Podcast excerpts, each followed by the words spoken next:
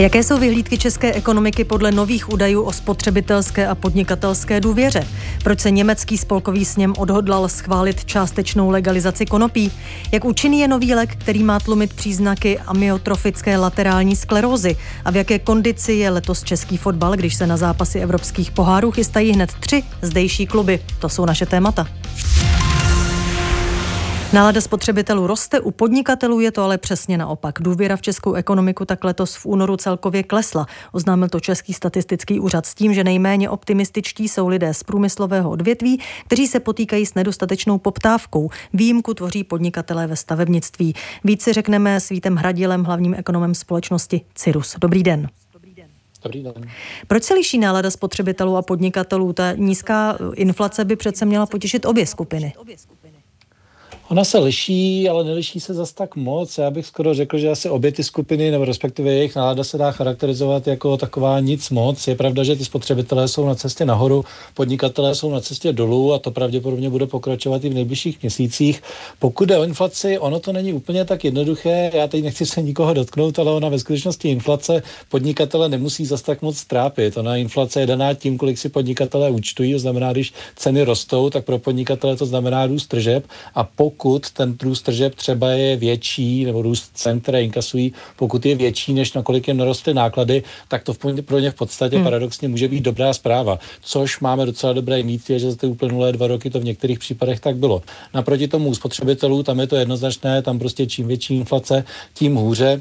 A to bych ještě podotkl, že spotřebitelé tady už správně zřejmě vytušili, že ta situace se zlepšuje v tom konjunkturálním průzkumu, byť to ještě nevěděli, protože ten sběr dat končil 16. února, my jsme se tu inflaci dozvěděli 15. Takže já si myslím, že ty spotřebitelé, kteří už správně vytušili, ano, inflace se uklidňuje, začíná se nám zlepšovat nálada, tak pak byli ještě nadšení, když se to definitivně dozvěděli. Myslím si, že v březnu budou mít náladu ještě o něco lepší.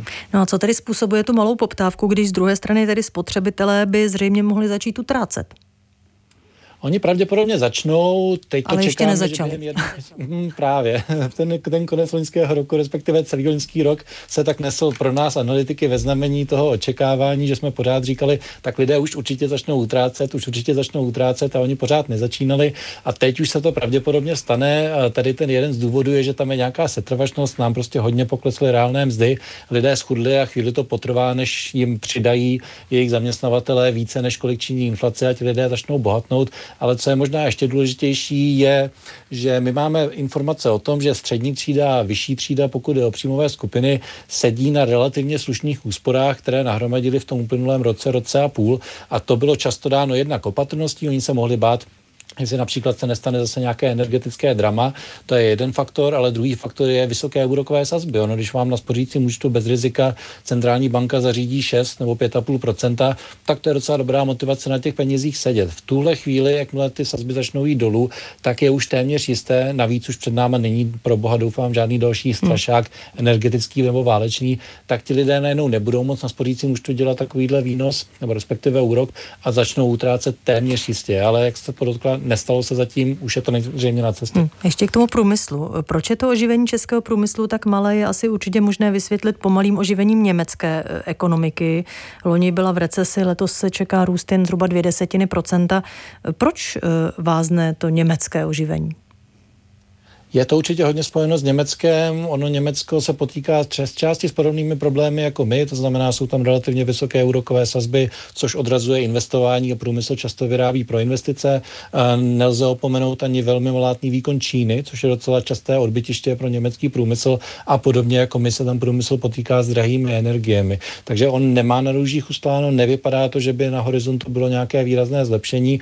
Já si myslím, že z těch dat, co máme o Německu, to vypadá téměř jistě, že minimálně celý první kvartál, jestli ne déle, třeba nějakých 4-5 měsíců, tam tahle mizérie s proměnutím bude trvat, takže ten průmysl český, který je navázán na Německo, což je velká část českého průmyslu, tak se v tom pravděpodobně bude bohužel plácat ještě, ještě minimálně několik měsíců. Vít Hradil, hlavní ekonom společnosti Cirus. Děkuji naslyšenou. Taky děkuji, nashledanou. Německo udělalo další krok k legalizaci marihuany. Od 1. dubna nebude trestné držet konopí nejen pro léčebné, ale ani pro rekreační účely. Poslanci schválili možnost mít doma až 50 gramů této drogy a pěstovat pro svou potřebu nejvýše tři rostliny. Vzniknout mohou také pěstitelské kluby, které pro své členy mohou měsíčně produkovat 25 kg konopí. Stát tak chce bojovat proti černému trhu, na kterém si objeví nebezpečné a toxické produkty. Ve vysílání je teď Václav Jabůrek, náš zpravodaj v Německu. Dobrý den. Hezký den. Jak tedy přesně ta legislativa upravuje podmínky pro konzumaci a pěstování konopí? Proč se mluví o částečné legalizaci? Tak to držení bude povolené pochopitelně jen u plnoletých. Ti budou moct držet na nejvýš 25 gramů konopí pro vlastní potřebu, ale tím myslím doslova mít to u sebe, třeba i na ulici. Doma potom můžou mít zásobu až 50 gramů. Koalice původně přemýšlela o tom, že se povolí i prodej, e, založí i nějaké specializované obchody, ale od toho nakonec ustoupila.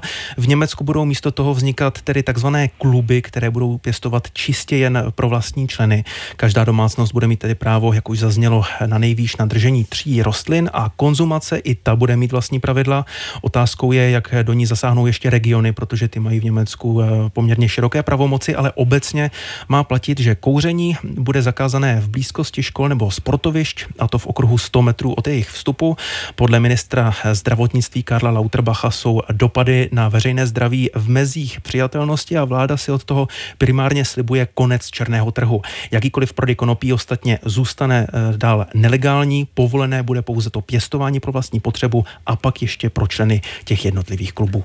No ministr zdravotnictví musel ještě krátce před hlasováním přesvědčovat poslance a poslankyně o přínosu téhle předlohy. Důrazně proti byla hlavně konzervativní opoziční CDU, CSU. Tak jaké má obavy? Tak konzervativci se odvolávají na celou řadu dětských psychologů, jejich studií a třeba i výroků regionálních policistů. Konzervativci razí názor, že to rozhodně nepodchytí černý trh. Německo tím v podstatě jen vzdá ochranu dospívající mládeže. Třeba poslanec CSU Alexandr Dobrind právě dnes vzkázal, že se ten zákon i přes všechny myslitelné pojistky bez tak bude zneužívat, pokud to někdo bude chtít. No a s legalizací mimochodem nesouhlasí vlastně všichni regionální ministři vnitra, což je mimochodem rezort, ve kterém jsou právě konzervativci hojně zastoupení. No a proti návrhu hlasovala mimo jiné taky strana Alternativa pro Německo. Její argumenty byly v podstatě stejné jako u CDU, CSU a zákon ten ještě není definitivně schválený, musí ještě projít takzvanou spolkovou radou, kde sedí právě zástupci regionů, ale jejich souhlas ten vyloženě nutný už není. No tu normu jednoznačně podporuje odborná veřejnost, ale co policie a justice? No, tam už taková skoro nepanuje, jak to ministerstvo zdravotnictví alespoň prezentuje na venek. Těsně před hlasováním se ozvala Soudcovská unie. Ta má obavy, že se tak říkajíc přehltí soudní systém, protože součástí plánu je i plošná amnestie pro všechny, kteří už byli odsouzeni za držení množství, které bude nově legální. Podle soudců se tím pádem musí znovu otevřít asi 100 tisíc případů, které se budou muset opět přeskoumat, protože amnestie se nedá udělit čistě jen eh, vyhlášením nějakého zákona. No a jednoznačným kritikem je taky svaz kriminálních policistů. Podle nich to akorát stíží vyšetřování a rozhodně to nepovede eh, ke zničení černého trhu. V praxi to totiž může vést k tomu, že strážníci nebudou moct rozlišit, jestli dopadli drogového dílera, anebo v uhozovkách jen řadového držitele konopí, protože každý bude moct legálně u sebe mít 25 gramů marihuany. No a díleři už to teď dělají přitom tak, že si v uhozovkách tvrdší drogy schovají někde v okolí a vezvedávají je až po zaplacení, takže nově by je policisté nemohli, řekněme, zadržet pod záminkou, že je to kvůli konopí s tím, že zbytek by mohli odhalit například při výslechu. No ono za deset let stoupla i přes zákazy a restrikce konzumace marihuany v Německu u mládeže o 50% a u mladých lidí do 25 let dokonce o 100%. Tak dá se říct, že spolková vláda trošku vychází vstříc i společenské poptávce? Do určité míry ano. Ono Německo je v tomhle dost liberální a proti legalizaci se nebouřily ani nějaké v uvozovkách konzervativní kruhy, které by měly nějaký větší vliv. Vláda Olafa Šilce se k tomu navíc zavázala už při podpisu koaliční smlouvy, hlavně na příjmovu eh, zelených a liberálů a oproti původním plánům bude přece jen ta konečná podoba o dost přísnější, než bylo původně v záměru. Takže i vládní politici, kteří se k tomu třeba staví trochu skepticky, můžou argumentovat tím, že ten zákon je dost obroušený a stát nestratí kontrolu úplně nad vším. Ale na závěr samotní Němci překvapivě jsou v téhle otázce dost rozdělení. Podle agentury YouGov souhlasí s legalizací jen 42% populace a skoro polovina je naopak proti. Václav Jaburek, náš zpravodaj v Německu. Děkuji za informace naslyšenou. Není zač naslyšenou.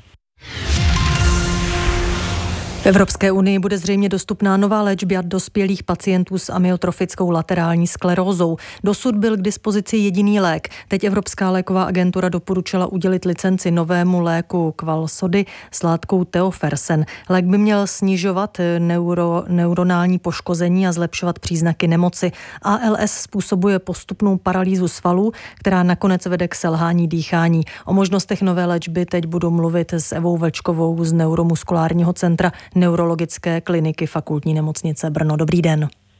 Dobrý den. Můžete říct, jak nadějný je to lék? Určitě je to lék nadějný, je to vlastně po 30 letech nová léčba, kterou pro tyto pacienty máme nebo budeme mít nově v Evropě. Poslední schválený lék je z roku 1995, Riluzol.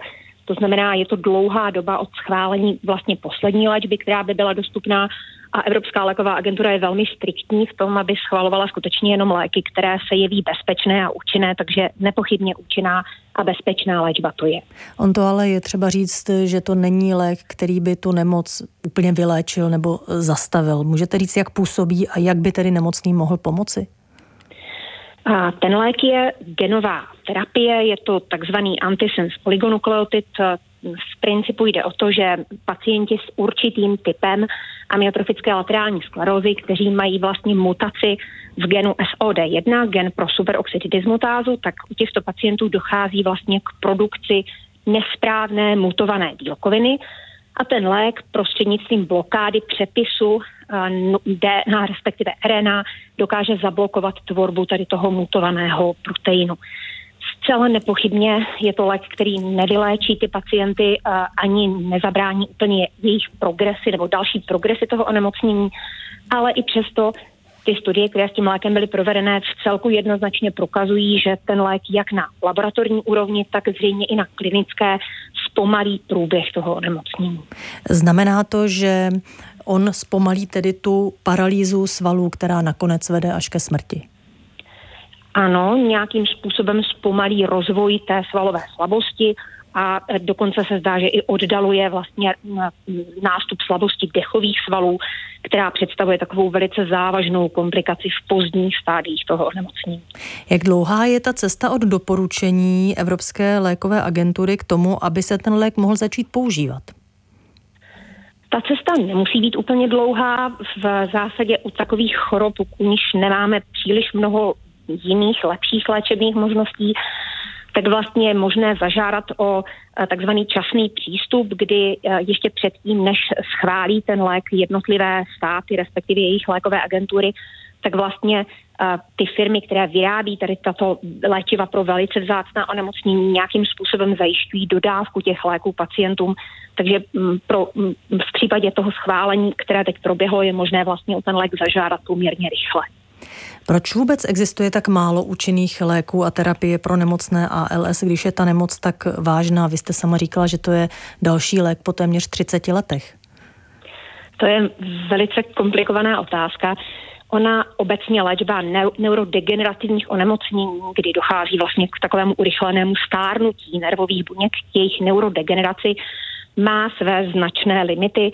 Podobně je to třeba s Alzheimerovou nemocí, ale takových chorob máme víc a tam úplně nedokážeme dobře ten proces té neurodegenerace eh, ovlivnit.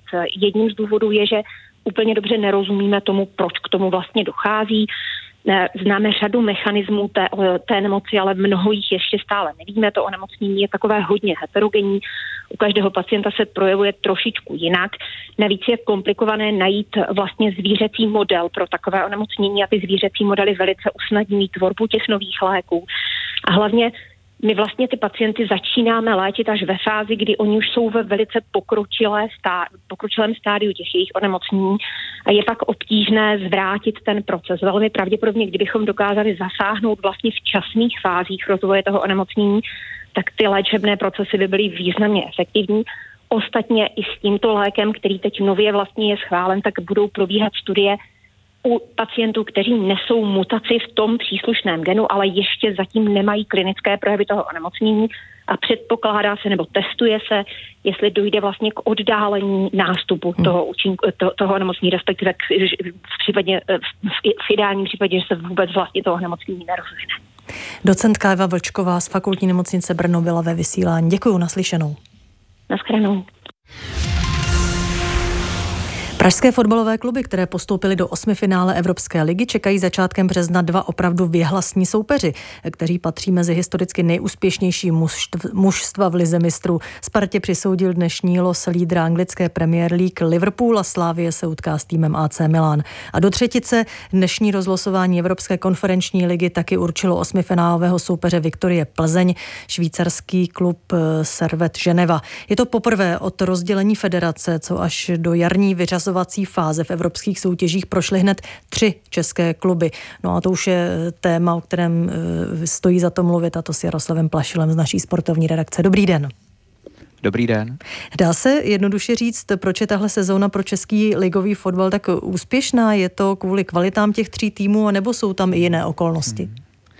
Nevím, jestli jednoduše asi by to stálo za nějaký větší e, rozbor. Ještě bych možná připomněl to, že když bylo zmíněno, že to je poprvé od federace rozdělení, tak e, je to vlastně v úplně jiném eh, systému, protože dřív hrály evropské soutěže týmy z mnohem menšího počtu zemí, takže bylo snažší se dostat dál, když to teď hodně zjednoduším. Takže toto je ohromný úspěch. Tři týmy mezi nejlepšími 16 v těch soutěžích, ale e, těm důvodům. No, u každého je to asi trošičku jinak. Slávia ta dlouhodobě teď v posledních letech staví eh, tým na to, aby byl konkurenceschopný v Evropě a těží ze svých už poměrně velkých evropských zkušeností. Eh, Plzeň, tam si myslím, že se sešla teď velká sportovní i taková eh, taktická kvalita. Teď mám na mysli třeba trenéra Koupka a výhoda ve srovnání s konkurenty, které Plzeň na cestě potkávala. Poradila si s logisticky velmi těžkou skupinou, protože hodně cestovala na východ, takže toto Plzeň zvládla a k tomu bych možná ještě uvedl takovou velkou motivaci pro klub i finanční třeba. No a Sparta, tam se po dlouhých letech tápání konečně Spartě povedlo najít trenéra. Před časem, připomínám, přivedla Dána Priského a ukazuje se, že Tomáš Rosický po skvělé hráčské kariéře eh, může být eh, také vynikajícím manažerem. No a vypovídá ten úspěch českých klubů v těch evropských soutěžích něco více obecně o úrovni zdejší ligy? To si myslím, že si budeme muset ještě počkat. Skoro by se mi chtělo teď říct, že se spíš rozevírají nůžky mezi těmi nejsilnějšími, protože eh, teď můžeme opravdu sledovat, jak moc si hlídají jeden druhého Slávia a Sparta, eh, či Sparta a Slávia, abych respektoval pořadí v ligové tabulce.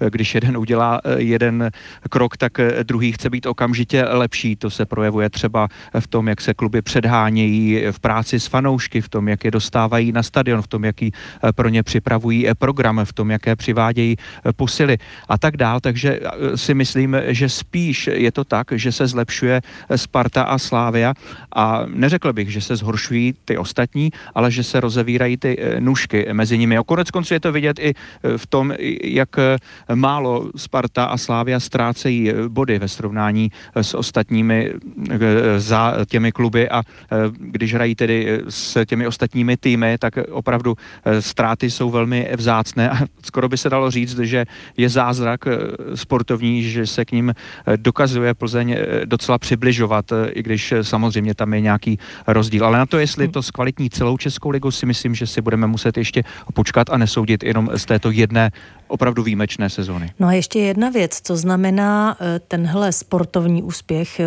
pro ty tři kluby ekonomicky. Co jim to přinese ekonomicky?